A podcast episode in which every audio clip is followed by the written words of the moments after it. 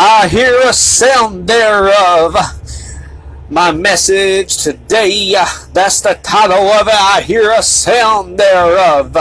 This is Erwin Cook Ministries. The Bible says in the book of Acts, chapter 2, when the day of Pentecost was fully come, they were all accord in one place. Uh, then there came a sound from heaven as a rushing mighty wind uh, that filled the whole house where they were sitting. Uh, it came upon each of them cloven tongues like as a fire sat upon each of them. And the Bible says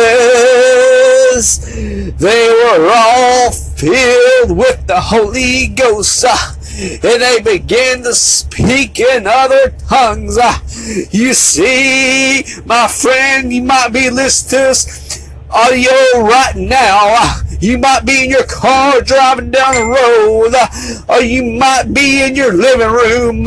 But the Bible says in Isaiah, with stammering lips and another tongue I will give to my people. And the Bible also says in the last days, saith God, I will pour out my spirit upon all flesh. It's not too late, my friend. God can fill you with the Holy Spirit right where you are. I'm going to speak the word of faith right now.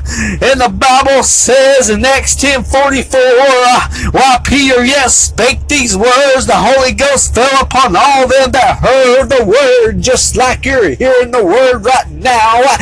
Get ready, my friend. The Holy Ghost is about to come upon you, and you will speak in another language, a heavenly, a heavenly language. And the Bible says in Acts 10 46 verse chapter 10, for they heard them speak with tongues and magnify God. I ask you right now, what would stop you uh, from praying through to the Holy Ghost? Uh, my friend, it's for you. It was for the apostles. It's also for you. Uh, the Bible also says right here in Acts chapter 19, uh, and it came to pass that while Apollos was at Corinth, Paul having passed through the upper coast, he came to Ephesus and found certain disciples. I don't know where you are right now in life, but God has a plan for you if you're listening this audio right now.